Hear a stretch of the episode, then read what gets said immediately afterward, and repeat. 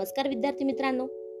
ऐकू आनंदे संस्कार गोष्टी या आपल्या उपक्रमात मी कसुरी कुलकर्णी तुम्हा सर्वांचं हार्दिक स्वागत करते.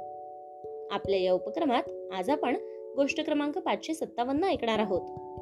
बालमित्रांनो आज गुढीपाडवा. त्यानिमित्त गुढीपाडव्याचीच गोष्ट आपण ऐकणार आहोत. चला तर मग सुरू करूयात आजची गोष्ट. मित्रांनो आज चैत्र शुद्ध प्रतिपदा. म्हणजेच हिंदू नववर्ष दिन. महाराष्ट्रात हा सण आपण गुढीपाडवा या नावाने साजरा करत असतो. वर्षभरातील साडेतीन शुभ मुहूर्तांपैकी हा पूर्ण दिवस एक महत्त्वाचा मुहूर्त मानला जातो. याच दिवशी वसंत ऋतूला सुरुवात होते.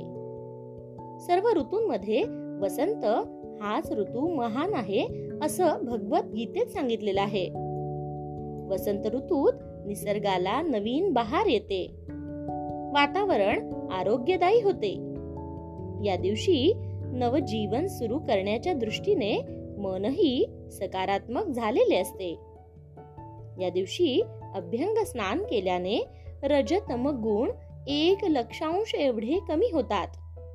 आणि तेवढ्याच प्रमाणात सतोगुण म्हणजे चांगले गुण वाढलेले असतात.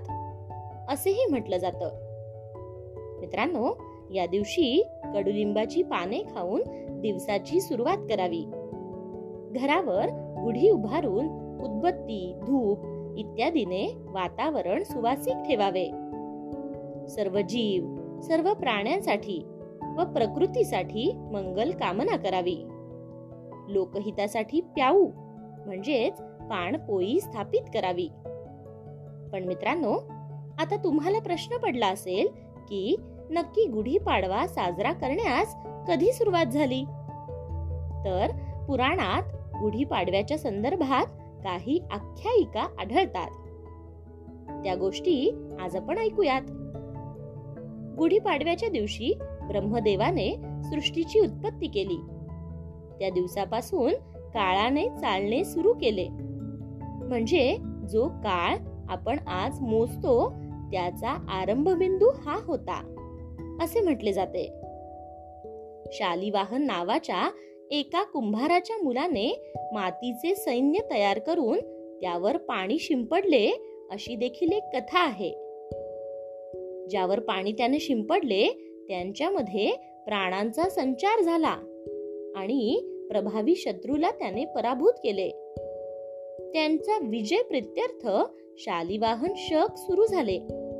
ते देखील याच दिवशी.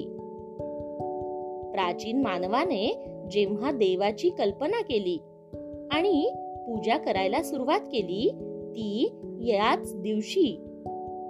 देवीच्या स्त्रीच्या रूपात ही पूजा करायला सुरुवात केली होती.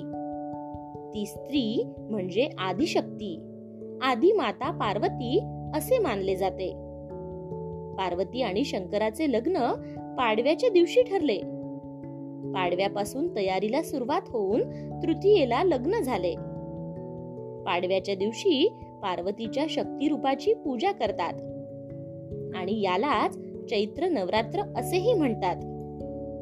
मित्रांनो या दिवशी प्रभू राम देवी जानकींना सोबत घेऊन अयोध्या नगरीत परतले होते. म्हणूनच विजय पताका लावून त्यांचे स्वागत करण्यात आले होते. पारंपरिक पद्धतीने साजऱ्या होणाऱ्या गुढी पाडवा हा एक शुभ मुहूर्त मानला जातो. या दिवशी छत्रपती शिवाजी महाराजांनी हिंदू पादशाहीचे भगवा विजय ध्वज लावून हिंदू साम्राज्याची नीव ठेवली होती असेही म्हटले जाते. खरे तर गुढीपाडवा आनंदाचा उत्सवाचा प्रतीक असला तरी तो बदलाचेही प्रतीक आहे. शेतकऱ्यांसाठीही हा सण अगदी महत्त्वाचा आहे. आंध्र प्रदेशात उगादी चा प्रारंभ याच दिवशी होतो. सिंधी समाजात भगवान झुलेलाल यांचा जन्मदिवस अर्थात चेट्री चंड यांचा याच दिवशी जन्म झालेला आहे असं सांगितलं जातं. सप्तऋषी संवंत यानुसार काश्मीरमध्ये नवरेह म्हणून नववर्षाचा प्रारंभ होतो. इतिहासात याच दिवशी सम्राट चंद्रगुप्त सम्राट विक्रमादित्य यांनी शकांवर विजय प्राप्त केला.